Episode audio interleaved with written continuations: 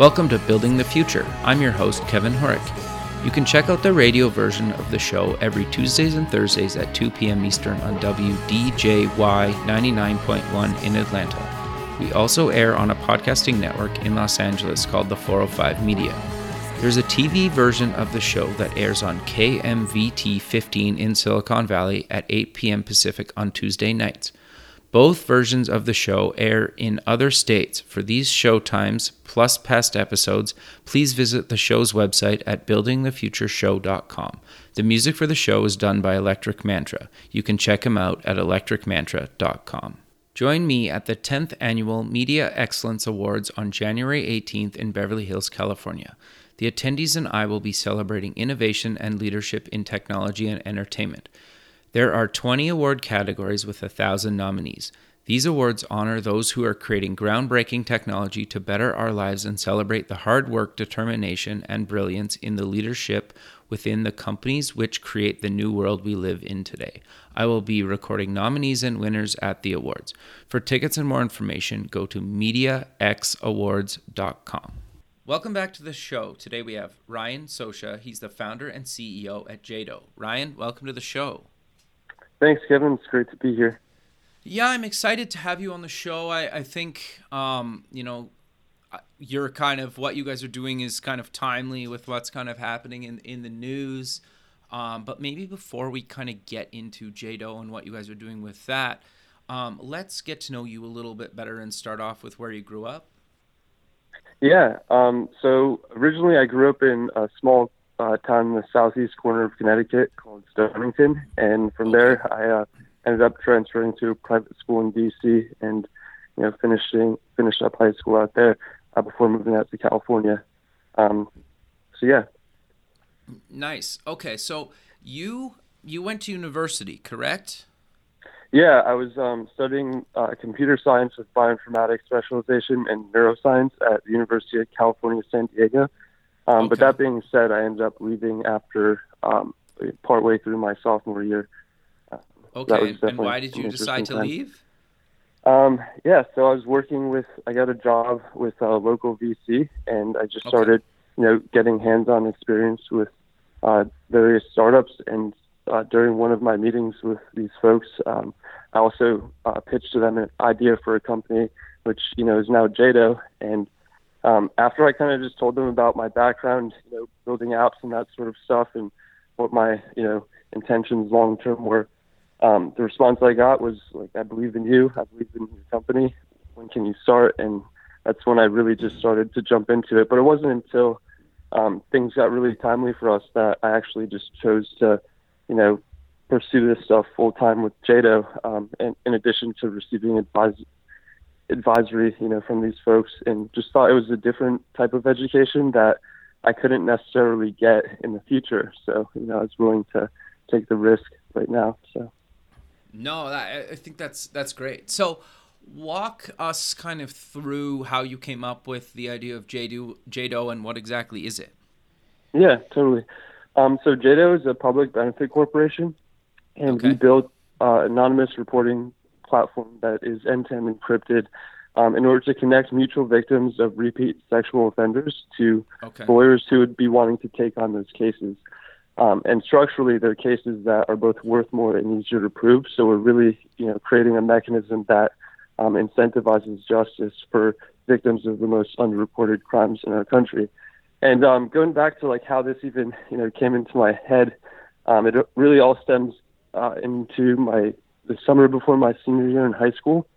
I um, went back to Connecticut and had a uh, two month intern- internship at a local family friend's law firm.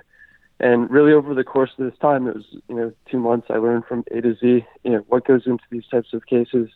Um, really, the grounds that individuals have to pursue action against you know an offender um, in the terms of civil litigation. And um, toward the end of this internship, I was just hanging out with a friend, and guy was going to play, you know, D1 football in college, and I had repeated a year in high school, so you know, my friends in Connecticut were a year ahead of me um, as I was going to my senior year. But this kid just out of the blue uh, broke down and told me that his CrossFit trainer had molested him, and I immediately, you know, offered him like whatever help I could, and sure. um, was able to apply some some of this knowledge I gained from the, the legal internship uh, to my friend's situation. You know, the one thing I told him was, you know, you should do something about this because more often than not, you know, these people will just be left in the world, uh, you know, just and probably due to other people. So the day went on. It was again the same day my friend told me that this even happened, and uh, we went to a graduation party later that night. And my friend, you know, spoke up about what happened to him. Come to find out that there were about ten other kids had the same exact experience with the same exact guy. And wow. you know, that was a scenario where, like, looking in, it's like, how did this happen? You know, these kids, like, all of us had grown up together, played football, played lacrosse together, and Sure. how did they not speak about it? But the second, you know, my friend brought this to light and we found, you know, the true scope of the damage there. There was just, you know, no shame, no stigma, just like complete support for the people that this happened to, and they unanimously, you know, pursued action uh, against this individual. So it was just really a, um, an eye-opening experience, and really, I just felt like the tools that um, that exist today, they're not really helping survivors um, in the real world. So we thought that you know we could build something that not only does this for you know one instance, like you know the instance with my friends, but could actually reach like billions of people, um, you know, through technology. So Sure. No, I, I think it's great what you're doing, and it, it's just kind of oddly timely that you know all the stuff that's kind of happening in in Hollywood right now, and a bunch of people are kind of getting busted for this kind of stuff finally, and you know a bunch of people are kind of coming forward.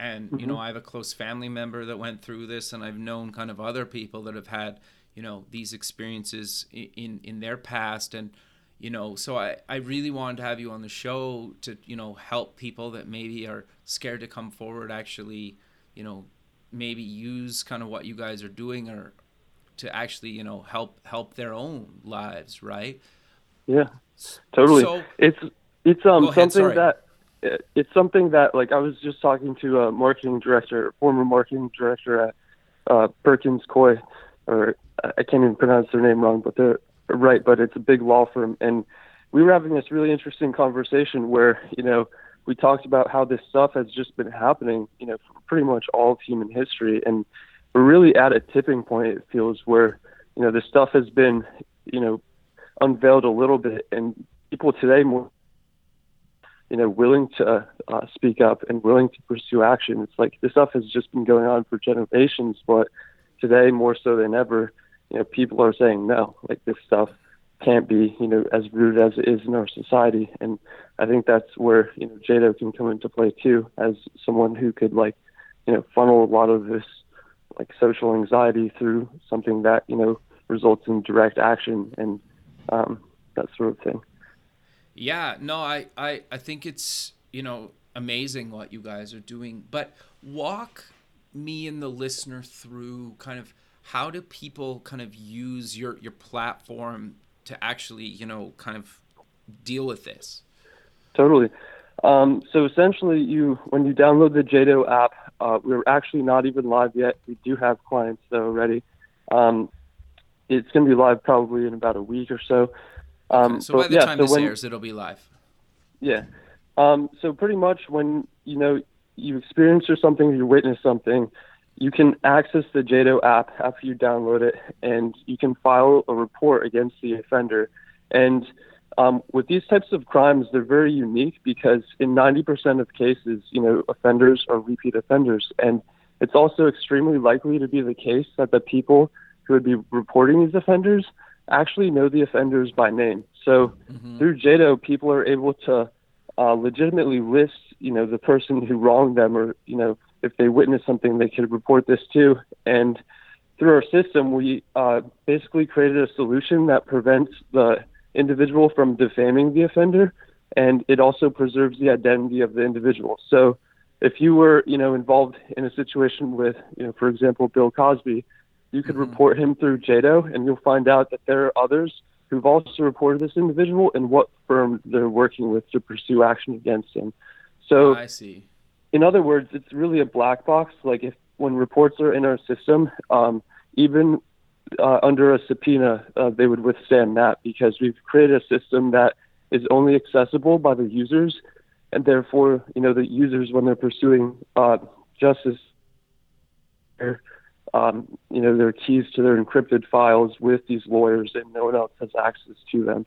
So that's something right. that really just didn't exist, and um, it's pretty new technology, but that's pretty much you know what we've built for survivors of sexual assault, rape, and harassment. No, I, I think that's that's really great. But then, how do you guys deal with the kind of because I'm sure it, it's come up where it's actually like somebody claims something happened that actually didn't happen. Yeah, I mean it's a good question, and my default response to that is that you know these types of crimes are reported one out of ten times, and okay. you know through through our technology, like we identify repeat offenders seventy percent faster than anyone. But they're, they're also a, a type of crime that is reported at lower rates than all of these other types of crimes. So by default, it is you know naturally under. It's not very likely that we will have false reports, but even under the case that we do, um, they're basically reports that come in, and you know it's in a matching system that doesn't defamate and doesn't identify you know, the individual who reported it. So if it's going to move forward into like a litigation, you know, type of output, um, that's going to be something where the individual, you know, is dealing with lawyers and is signing their name, you know, sure. saying that they're accountable for all of this stuff. So, you know, we're not the ones who like determine how this is going to play out in court. We're just the ones who connect the dots for individuals to, you know, build up the momentum to even be sure. in that situation, you know, and have the the power to and capacity to pursue action against an offender. So that's kind of how we deal with uh, false reporting now. But definitely, you know, in the future, there's uh, potential for different levers that would uh, prevent false reporting. So. Sure. No, that that makes sense. And and at the end of the day, it's when you I like if I reported something and if it's false, say, then you match me with a lawyer, the lawyer's going to be like, you have no case or it didn't happen or like you were just mad or whatever, right? Yeah, like, yeah. I, I, I don't want to like make it like a joke, but I, I just want to stress, stress the point that like you guys aren't necessarily like there's a vetting process that you basically with the lawyer, right? Yeah, totally. And yeah. lawyers, when they take on these types of cases, you know, they're naturally considered high risk, high reward yeah, for them. Fair. But sure. through our technology, you know, we're de-risking them and we're also making them worth more. So lawyers are still going to have to conduct, you know, their natural vetting process. And frankly, like firms can't afford to be taking on cases that, you know, are faulty or that they can't prove in court. Um, so yeah, they're going to have the same kind of vetting process through our system. It's just, you know, pre-vetting, we're just connecting dots early on so they can have, you know, an idea of what the true scope of damages really is and that sort of thing. Right now, lawyers have no capacity to um, to find other individuals who, you know, might be connected to a defendant that they're going against on behalf of victims of these types of crimes. So, you know, through our technology, we want to like we want to connect lawyers to all those people. Like, you know, it's more often sure. than not that offenders are repeat offenders. So, you know, if, if everyone just used JDoe as a reporting tool, um, we could really, you know, eradicate sexual assault as our mission um, states in our governing documents. No, I, I, I think it's great, man. Um, so walk it. walk me through and the listener through some of the other features because it's it's more. You guys have quite a bit going on. You know, I'm, I'm just kind of actually looking at the features page of your, your site now. And even since we last chatted, it seems like you updated and added some stuff. So, what other features do you kind of offer in the app?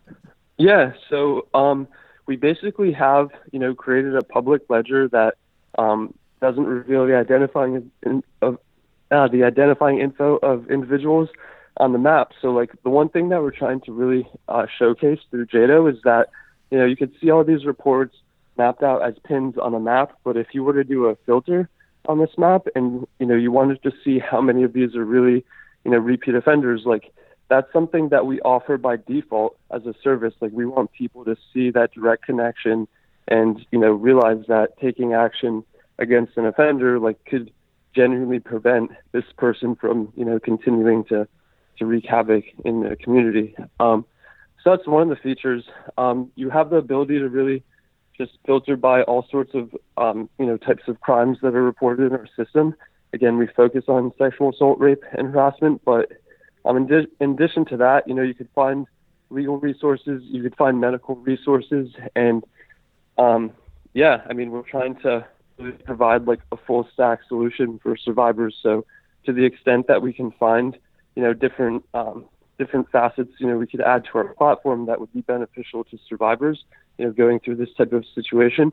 Um, we'll definitely be adding them like as we move forward. But first up is launching, and then second up is we're going to make this available on web as well. So we're excited about you know all of that. But that's kind of where we're at now. No, I, I think that's that's really great. When when you say um, just for the survivors part of things, I, I'm assuming like you're gonna have a listing or directory of maybe like therapists or, or other kind of professionals. Is that what you mean by that, or or what? Yeah. What are you kind of yeah. looking to do long term for them?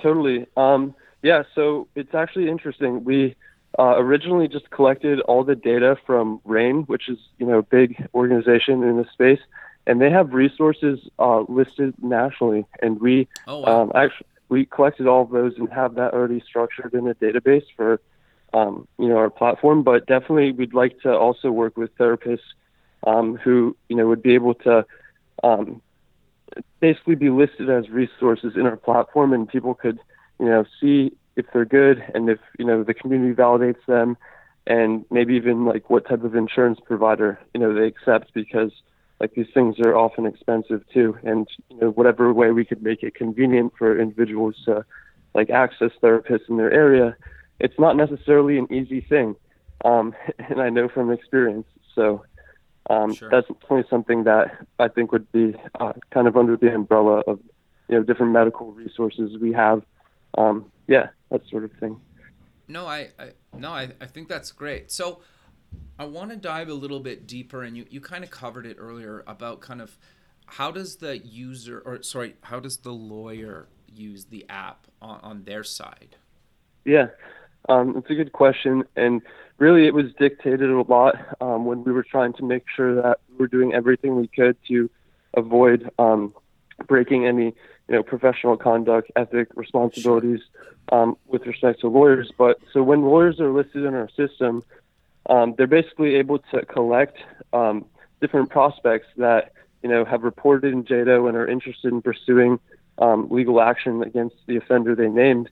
And what they're doing, the you know survivors at that point, they're able to find different resources in their area, and you know we'll check off like which firm you know they want to you know, proceed through. And lawyers on the other end are having a reciprocal platform that basically um, allows them to access these new leads and accept or deny, as well as see the connectivity to the repeat offender um, and other individuals looking to pursue action against that offender as well.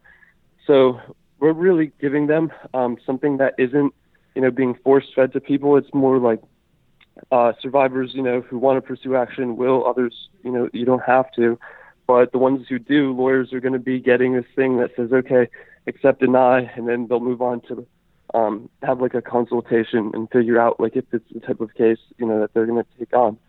But it's interesting because some of our current lawyer clients too, um, they're basically trying to use our platform for existing clients as well because you know as I mentioned previously, lawyers currently have zero capacity to look at someone they're currently you know prosecuting a defendant and ask the question of okay like do we know anyone else who's connected to this like you know, they don't even know how to answer that question for themselves. So through JDoe, it could be, you know, a source of new, you know, clients to represent, but it also could be something that enriches their current um, client data set, if you will. Uh, sure. You know, in, in that it creates the cases that are like worth more and easier to prove for them. And in doing so, it's, it's helping more people um, sooner. So that's kind of the angle that we're taking with lawyers currently. So. No, I, I, I think that's that's really great. And um, it so you, you mentioned the web and you kind of covered the apps, but you're launching Android and iOS and the web. Is that is that fair to say? Um, well, so we're launching Android, iOS first. Web will be coming out uh, shortly after. The tech that we use uh, enabled us to really do a lot of that faster than most companies. So Um, web is kind of like a package deal with respect to the backend we've built for you know our technology so far. Um, okay. That being said, it's like we care mostly about security, so like we're trying to make sure that whatever we release on the web is really as good as it is on mobile. And mobile has a lot of you know special privileges, being as it's mobile. You know everyone has a device, and the device can carry keys that are like uniquely associated with them. So um, the web is more challenging, but we're still you know working on that too. So it should be available like on mobile and web um, sooner than later, but mobile definitely first. Um, the other thing. No, that makes sense. But keep yeah, going. Sorry. I um, wanted to kind of circle back to the lawyer stuff too, and just kind of okay. say that, um, like the lawyer-client confidentiality agreements that are, you know, social contracts, you know, written on paper with lawyers that you know a lot of clients have with them. Um, it's interesting because really through the technology we've built, we've really built like another degree of lawyer-client confidentiality over the web. Like there's no scenario where clients dealing with their lawyers will have their data um, as secure as we do in our system to the extent where even under a subpoena, like their communications will not be exposed. So it's really unique in that you know we're providing a solution as a crime reporting tool, and then to lawyers, you know, on the flip side, and it's good for them because it's really just like you know creating a new standard of what lawyer-client confidentiality could even look like. Um, Interesting. So in my opinion, yeah, I think it's pretty interesting stuff. Sure. No, that that's actually quite fascinating. And then yeah, just just that gets me thinking because you could kind of potentially branch out into other industries down the road if you chose to then, right? Or other verticals for for the lo- the legal industry. Totally. Totally.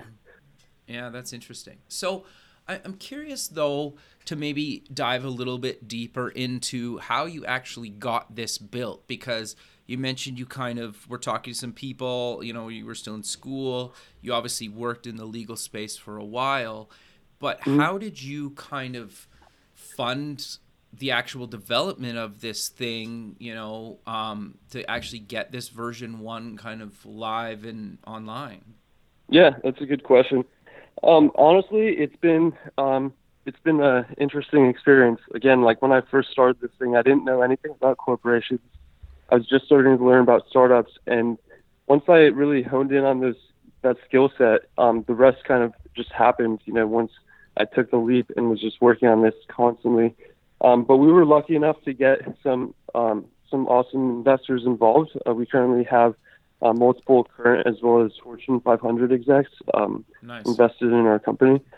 So, you know, mix of family, friends, and kind of pitching the right angels who um, particularly invest in our space. Like that's been our okay. uh, strategy to date. And we haven't raised a ton of money, but, you know, just enough to get us to the first level where we get this thing up, we get, you know, a few paying clients, and then we can move on to, you know, additional rounds of financing. Um, but again, it's been crazy because you know, just with the media and everything, it's um, definitely been something that has a lot of attention these days. So, yeah, like we're actively, you know, raising more funds now, and it's really a never-ending game. But that being said, it's pretty incredible because like we have paying lawyer clients already, and we haven't even launched yet. So, wow. it, it's no, definitely been, yeah, pretty exciting. So, no, I I think that that's great. And my next question to you was gonna be um, how do you monetize? So you charge the lawyer then? Yeah, so we um, we essentially are as a business, you know, we profit from it, attorney marketing fees and successful okay. case outcomes. And the typical law firm, you know, spends about two percent of its money on marketing. And if you think of what that could mean, it could be, you know, Facebook marketing in their general area. And it's really we found that to be highly ineffective. And you know, through our sure. technology, if they have a specific defendant in mind or if they have you know clients ready or you know need new clients really through our technology we could give them exactly what they need um, yeah. and they have no ability you know to get that otherwise. So that's kind of how we've been positioning ourselves now and um, you know we've kind of just been reaching out to as many lawyers as we can and it's been a pretty you know successful run so far. We just need to you know scale those efforts out um, you know as we keep moving forward so. Yeah I I, I think that's great. And I, I get asked this question kind of a lot, and it really has nothing to do with your platform. But how did you guys go about actually getting paying client or customer, well, lawyers in this case, but their customers or clients, um, before you even launch the product? Yeah, I mean it's a good good question. Um, really, we we know the value of you know what we're providing to firms, and sure. um, there's a lot of me that kind of has to keep that you know reserved and not be as upfront with like what we could be charging. So it often feels like we left a lot of money on the table. But that being Okay. said, um, we're thinking long term rather than short term. So we actually offered them uh, a hugely discounted rate and said, you know, for the first 50, this is what we're offering. After the first 50, it's 10x's for each additional client. And we really just wanted the barrier of entry to be as low as we could um, as we targeted, you know, mission aligned law firms um, who would want to be listed on our platform. And that's been kind of our go to strategy for now. I mean, it's, it's worked pretty well. Um, but yeah, like we kind of just, you know, knew what kind of checks we were asking for with respect to, you know, what their typical marketing spend is and really just positioned ourselves as something that is fairly low risk and potentially huge reward. Um, Sure. and, you know, the law, the law industry is just, it's pretty interesting because there's really not of crazy technology in that space. And, Yeah, you know, if if some technology company is going to reach out to some firm that you know still loves sending paper checks, they're going to be excited if we could do anything that could you know positively affect their bottom line, as well as just you know in general streamline their processes. So that's kind of what we're promising now, and um, it's been nice too because they haven't been uh, very eager, you know, demanding for this platform. Like it's coming, we're going as fast as we can, and you know we're just continuing this engine that you know is growing by the day. So No, It's I, good. I think that's great. And I think that's actually really good advice, right? Because you gave them a discounted rate. I think that's probably it. You almost make it so it's hard, re, extremely hard for them to say no. They also probably feel like they're helping you build the platform, right? Because they have to be giving you feedback, totally, Um, and- totally, and, and then they feel like they're actually they're like almost loyal because they feel like they're actually part of you know the the team right even though they're Yeah. paying something that's been my experience and it sounds like you've experienced that as well yeah. Um, one of the first attorneys we signed was um, a firm that's local to San Diego, and we had just won um, some social innovation awards at uh, the University of San Diego. And Nice. um, congrats man that's af- great Yeah, I appreciate it. And then, um, so after we won that stuff, you know, we hit up these attorneys who were also alumni from the school, and it was just, you know, we felt like brotherhood, you know, in that sense Sure. when we initially signed them. So it's been interesting, but definitely, like we've been emphasizing how, you know, this could help make a local impact as well as national, and like we really think that we have something special and aren't afraid to, you know, reach out to firms even cold to let them know what we have like there have definitely been you know one or two who've just been like flat out no thank you. But um you know in general it's something where people often thank us more than that even you know just for reaching out and putting this on their radar. So definitely you know excited to ramp things up there.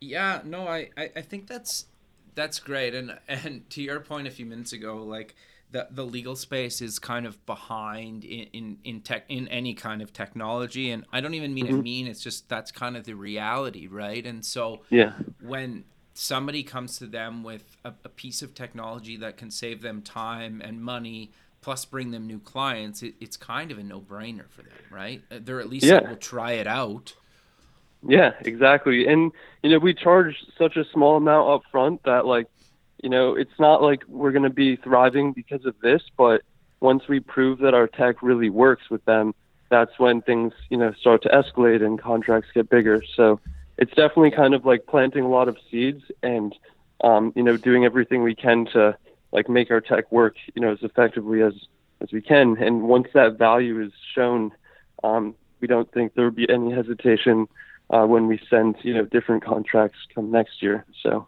yeah, Sure. No, I, I, think that's great. So I, I think just kind of from the screenshots that you guys have online, the app looks really nice. Like it's a kind of a beautiful looking app.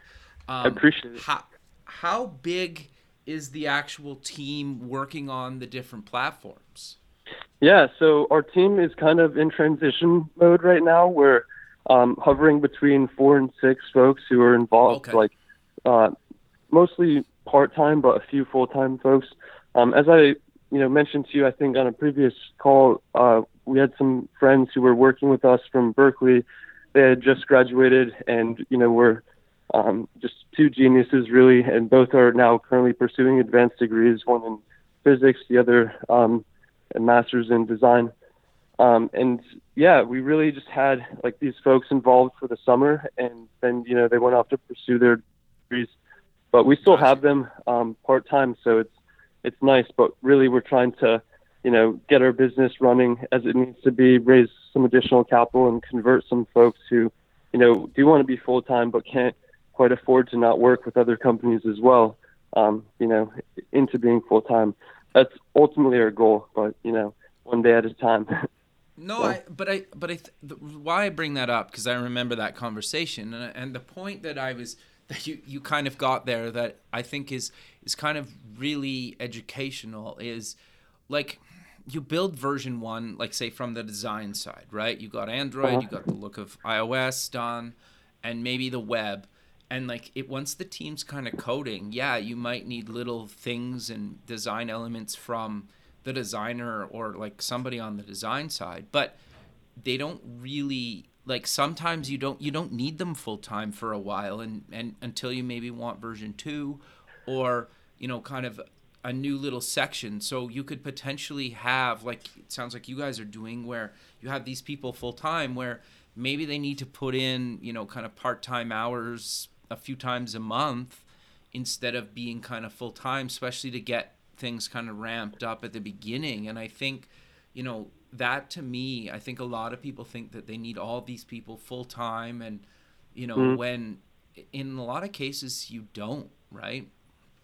Yeah, I 100% agree. And we've also found too that like there are actually a lot of developers, you know, within big companies that are looking for a side project. So totally, like we're you know definitely interested in that sort of talent as well. And if things work out, like they could be you know future potential employees. So it's really nice, you know, being a, a small startup and scrappy. Um, that being said, like definitely looking forward to moving into just having you know the full time folks who are just dedicating you know time and energy like as much as they can to you know, all of our problems and things that we're solving. Um, but then the other thing I wanted to mention too is like early on, um, you know, we went through uh, various developing development groups and different folks who were involved, you know, as contractors and that sort of thing. And in the beginning, you know, we were trying to figure out how much it would cost to build this thing. And sure. the quotes we were getting were, you know, in, hovering in the realm of like 250k, and that's a lot to stomach as like someone who's, you know, hasn't raised, you know, too much capital at least at that time, um, to raise. And it really felt like kind of just, you know, too high of a barrier for me to even jump through. Um, and kind of just let that settle for a little bit and then realize that, you know, let's check out this outsourcing thing. Like, let's see what other options are so we have leverage against that. And we ultimately ended up reducing our costs to like 1% to 2% of the initial quote. And, you know, we didn't finish our contracts with those folks, but, you know, we took what was working, we moved on with other people, we kind of just piecemealed it together over time and you know, today our product's pretty nice and robust, and it's really the sum of like all these different you know stepping stones that we went through. But had we you know looked at that giant bill and you know been turned down by that initially, like we probably wouldn't be here today. It was really just like reconstructing you know our realities to say, okay, well, like how could we do this faster and cheaper, and like what are the costs and benefits you know in doing so through this group or you know, with these folks and kind of just went in that direction as much as we could. So. No, yeah. I, I, I appreciate you saying that because there's a lot of apps that people use every day that were basically started off the same way as like they they proof a concept it outsourced they might rebuild it with like a team internally at some point but mm-hmm. there's it's a shocking amount of kind of at least version one or maybe multiple versions where you know it's kind of offshored or parts of it are offshore just because they they need to get a proof of concept. And you're right. Like if c- coming up with, you know, thousands of dollars or maybe 10 grand or I, I don't know. And I don't really want to know what you spent, but you know, coming up with thousands of dollars or even like 10 grand for, hypothetically is mm. obviously a lot easier than a quarter mil. yeah. And frankly, like who wants to be burning cash? You know, like I learned a lot and I feel like to some extent, like we learned on, you know, other folks' dollars, but mm-hmm. um, really we did so in like the most effective way we could. You know, we reduced costs and near nothing. We, you know, lived out of, you know, poor living conditions, just different things that you could do to just like de-risk things, make it super cheap, and like there's a lot of upside and not too much downside. You know, when things go the wrong way, if they do. Um, but that being said, like I think things are you know working for us like well. And when we started, I could have never predicted you know the the psychology of our country today. Like things are just very um, very ready for JDoe. I'd say like there's a lot of people who know this stuff is a problem now, and it's you know become just super public. But um, at the end of the day, I just feel like we have something that looks like the best solution to all of this. And you know, we didn't just start it yesterday. We have been working on this for quite a while now. So sure. So that kind of leads me into my next question, actually. How long did it take you before you actually kind of started putting this in front of lawyers and, and other users was it like weeks? Was it months? Uh, I'm just yeah. kind of curious to get like a, a version that you are actually, you know, kind of getting people to play with and give their feedback. Yeah. So, um, well, going back to the cost of development stuff, like today and, you know, every day moving forward from today, it is cheaper and easier to build this stuff than ever before. So, like, that's sure. one thing that is definitely on, you know, the entrepreneur side. Um, then to answer your question, like, we were able to show mock-ups of what we were building um, that looked like the real thing early on to folks who you know might be using the real thing at some point, and we were able to solicit feedback simply from designs. Um, it's weird because like typically you know you think oh I need like this MVP to show this group or let them play around with this thing and you know have it feel like an app, but really uh, you can use technologies like Flinto or um, InVision, and you can pretty much build um, like high quality apps that are simply just images strung together. Like, you know, you could build out every view for a simple app you're, you know, have a prototype for, and then you can have people play around with it. You can get feedback and all that sort of stuff. So we did that pretty early on, and uh, we met with some um, really big uh, law firms who, like, to quote them, they said that this tech would streamline their legal processes and be hu- hugely valuable. And you know, meeting with some of our closer lawyer friends, we were able to pinpoint like how much value this would really be adding, like what, you know, in, in an ideal world we'd be able to charge for this. And it was a lot. And, you know, we wanted to create something that was, you know, palatable, but not too much, even though we still recognized how much value this could provide them. Um, so really it just kind of evolved from there with like, you know, again, reducing costs, prototyping, getting feedback from you know lawyers that were both in network and you know we had some sort of introductions to and even some cold outreach um, kind of just a mix of everything no i i think that's great man. Um, i i love that. Um, i am curious though when you say cold outreach was that email was that phone calls a bit of both some other kind of yeah, social media or how did you guys go do that? All of the above um, including twitter. I feel like okay. Twitter's interesting because it's really just like a flattened level, you know, where you can, you know, reach out to people, tag people and stuff that's relevant to them and, you know, spark up a conversation and, you know, who knows where it leads. There's also this interesting platform that just came out. Uh, it's called 21.co. And I saw uh, one of the partners at A16Z speaking about this. They recently rebranded to earn.com but it's a really interesting platform. They created like their own crypto ecosystem, like on blockchain, and um, it's really a social network where you know you get paid to give advice, or you can pay someone to get advice. And if you don't get the advice, you end up getting you know the refunded credits. But it's really just to say like you can have a conversation with anyone. You know, if if you reach out to them and have something, you know, a specific ask in mind, and a lot of people just don't see the world like that, but you know, if, if we find some lawyers who look like they're interested in, you know, technology we've built, you know, we'll reach out to them uh, via phone call to their offices. We'll reach out to them via email, and um, you know, we don't hear back from everyone, but like if we were going to let one or ten or even a hundred of those things that you know didn't work out for us stop us from doing what you know we need to be doing, again, like we wouldn't be here today. Um, so really, it's just a matter of like spewing that stuff, you know, and seeing what results in you know additional conversations and like moving forward on those fronts to the extent you can. Um, so yeah, just a lot of kind of hustle in the mix of everything. So no, I I think that's actually really good advice because you mentioned earlier like you, have worked in the industry before. Obviously, you have some connections, but you're still kind of for, for lack of a better term for it is cold calling and i by cold calling i mean kind of through social media through apps actually making phone calls through email right like that's what this stuff kind of takes, right? To to be yeah. successful or, or get your platform out there. You know, you, you need to try all these channels and see what works and doesn't work for for what you're trying to do.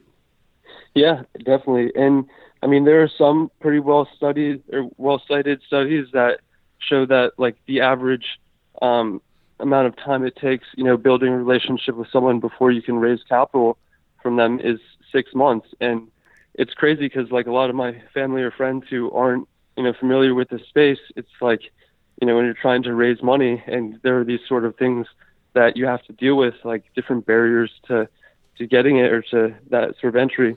Um, a lot of folks don't really think super long term like that, and really once you see you know how the industry works, you know you can figure out like what you need to do, you know to get to that end point. You know it, it just takes a lot of like back planning figuring out like you know what's our general strategy and like what really matters to us right now. Like for us, it's product and sales, so that's what you know I've been spending most of my time on these days. Um, but yeah. No, I, I think that's that's really good advice, Ryan. And and sadly, we're coming to the end of the show. So let's close with mentioning where people can get more information about you guys. And and by the time this airs, the apps will be available in both Android and iOS uh, app stores, correct? Yeah. Um, so yeah, you can check out us on um, social media. We're pretty much have you know the same tag everywhere. We use JDoe Justice, and you should be able to you know search that, find our profile. Um, additionally, you can check us out um, online. Our website's jdoe.io, so it's j-d-o-e.io. And yeah, I definitely recommend you know folks sign up, um, whether you're you know, survivor experienced uh, these types of crimes or witness them, or on the flip side, if you're a lawyer, you know, practicing personal injury law, looking to, um, you know, tap into our platform um, to access new potential clients, definitely recommend you know you sign up. Well, Ryan, I really appreciate you taking the time out of your day to be on the show, and I look forward to keeping in touch with you. And have a good rest of your day. Yeah, you too. Thanks. Thanks, man. We'll talk soon. Yeah, bye. Thanks for listening. Please visit the show's website at buildingthefutureshow.com. Also, check us out on Facebook at Building the Future Show and follow us on Twitter at Building Show.